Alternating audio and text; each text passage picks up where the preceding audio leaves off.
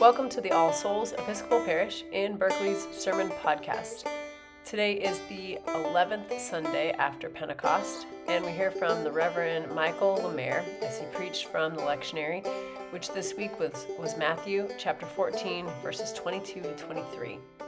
As always, you can find more sermons or information about All Souls on our homepage, which is allsoulsparish.org.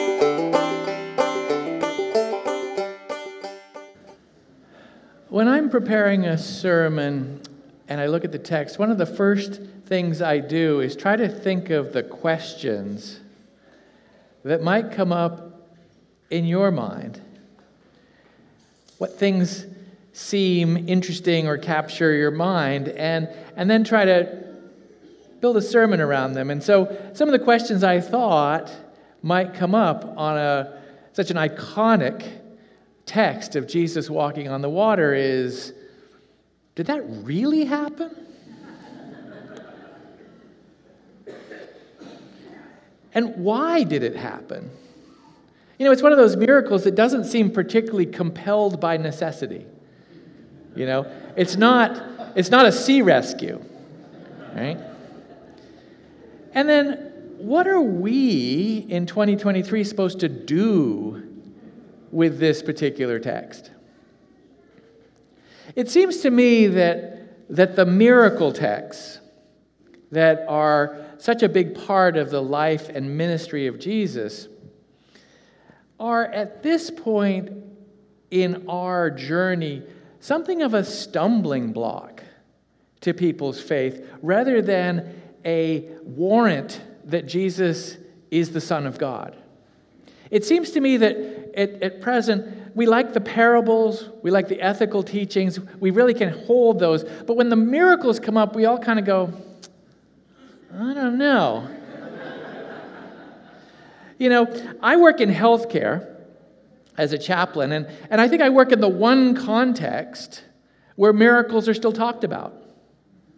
You know, people will often say, well, we're hoping for a miracle or we're waiting for a miracle, or we're praying for a miracle. And so I actually talk about miracles fairly often. You know, how do we wait for them? How do we anticipate them? But I think outside of the hospital setting and outside of healings, miracles don't really come up that often. I mean, has your investment broker said to you lately, you're going to need a miracle? I mean, Maybe mine will. but in general, we don't sort of think of miracles as something that happens to us in our time. I also think that we think that if we did experience a miracle, it would be a total game changer. You know, like if somebody walked across Lake Merritt, that I would be like, I would be so different, right? That my faith would be changed. But unfortunately, that doesn't seem to be the case. You know, even in Jesus' time, the miracles don't seem to stick, right? I mean, this group of disciples has just seen the feeding of the 5,000, and now they get in a boat, and Jesus walks across the water, and they get in the boat, and they say, Surely you are the Christ. Right? Surely. They've seen this. And months later, they're going, I don't know the man. I don't know who he is. They can't get away fast enough.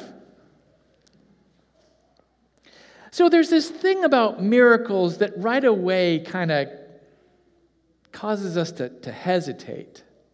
I mean, what can we know? Well, we certainly can't know much about Jesus walking on the water. We don't know if his feet were made of cork. we just don't know. And we're not going to be able to know. But what we can know is we can know that this was an experience that the early Christian community held close.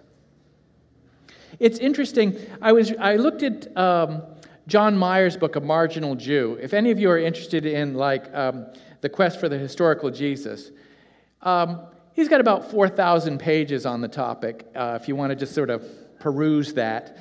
Um, and in his discussion of the miracles, he tries to go through and figure out, like, to what extent does this miracle come from the time of Jesus? Can we really trace it to the ministry? And it's interesting that this particular miracle has such good attestation. And by that I mean it appears in Mark and it appears in John, which is often considered two different traditions. And interestingly, in John, it seems to appear in an even earlier form. Now, we have Matthew this morning, which usually is considered derivative of Mark, with Matthew adding the bit about Peter getting out of the boat. So it seems pretty clear that this is from an early part of the Christian tradition, that this is something that the community held on to. And it's also interesting that it has always been twinned with the feeding of the 5,000. Why? They don't seem to really relate much together. You know, the feeding of the 5,000 is understandably in all the Gospels, and it prefigures the Eucharist, this breaking and sharing of bread. So we can well understand why that would be such a, a key thing, but why the walking on the water? It strikes me that the nature miracles, you know, walking on the water, calming the storm, and the big catch, that all of those, they're miracles for fishermen. You know, if you think about the context that Jesus is working in in the early uh, ministry around the Sea of Galilee, we know that Peter and James and John and Andrew are fishermen, and that these are fisher communities. The world of fishermen is about weather. It's about catching fish or not catching fish. I mean, they know how to swim and have probably almost drowned. They know people that have drowned.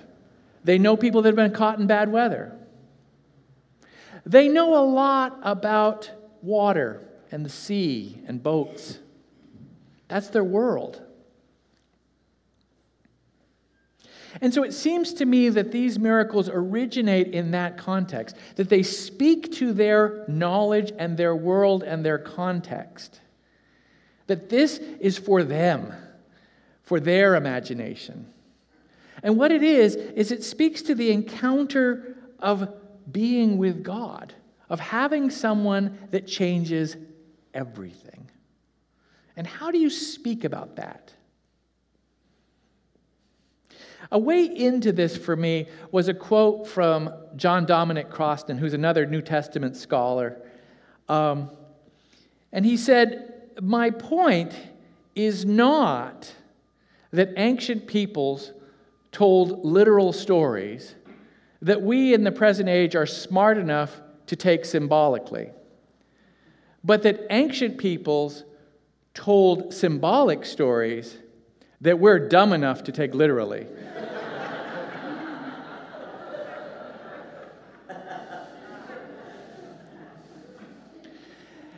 and I realized that the miracle of Jesus walking on the water is not as consequential as the meaning of the event, as what it meant to them.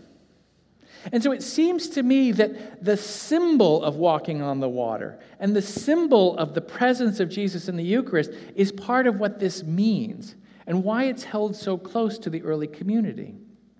I mean, remember, the story is that they're in the boat and it's night and they're rowing against the wind and they're tired and alone. And Jesus comes to them across the water. I think we can all relate to a, a, kind of sense of being alone in the dark, rowing against a headwind. And it speaks to the way that Jesus is present to the early church community. Just as the feeding of the 5,000 is a recapitulation of the way God was in the wilderness with the Israelites, and Jesus feeds the community with bread enough for all, The walking on the water is also about the presence of Jesus with the community. That Jesus will come to you and be with you in the most unlikely ways, in the most unlikely places. And that's why they belong together, because they're about presence. They're about the way Jesus shows up for the early community. And by the early community, I mean us. Right? Because we're them. That's really, that's really the, the, the people we are. We're the ones in the boat. And as you listen to it, you can really hear all the different parts of the faith, right? We have the feeding, the Eucharist. We have Peter in the water being pulled out, baptism. We have the, the resurrection appearances. It's a ghost. They don't recognize him. Peace be with you. These stories are echoing with Christian symbols. And so to understand them symbolically is not to weigh or say Jesus did or did not, but it's understand why this story is still read today. Why are we still listening? Why is this still meaningful? And so we can take heart that just as we share in the table fellowship, in the feeding, and we experience the presence of Jesus here, we can also go out into the dark and row against the wind and know that Jesus will show up when we least expect.